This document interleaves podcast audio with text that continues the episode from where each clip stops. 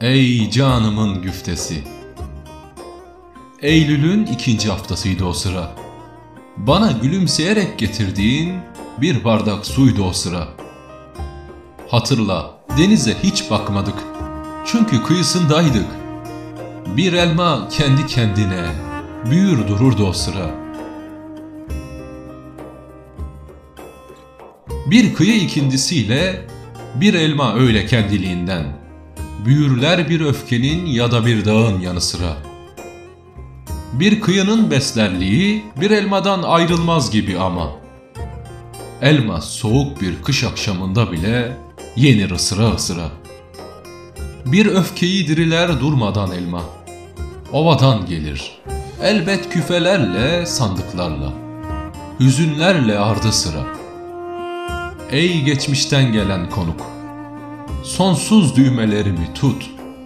Yerlerini yadırgayan sonsuz iliklerin adına.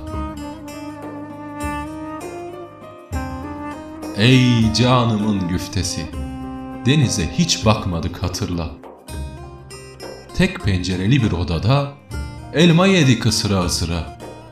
Elmanın topraktan süzdüğü, gemilerin denizlerde gezdiği, bir tatildi, bir geçiştirmeydi, yalnızlıktı bir kusura.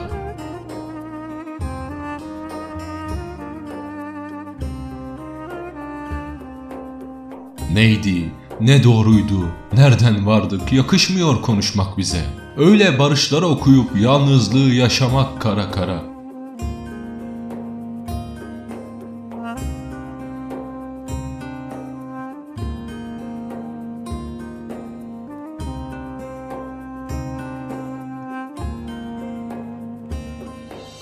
Ey canımın güftesi, ey penceresi bütün sıkıntılarımızın, bizim babalarımız neden ölürlerdi, hatırla sıra sıra.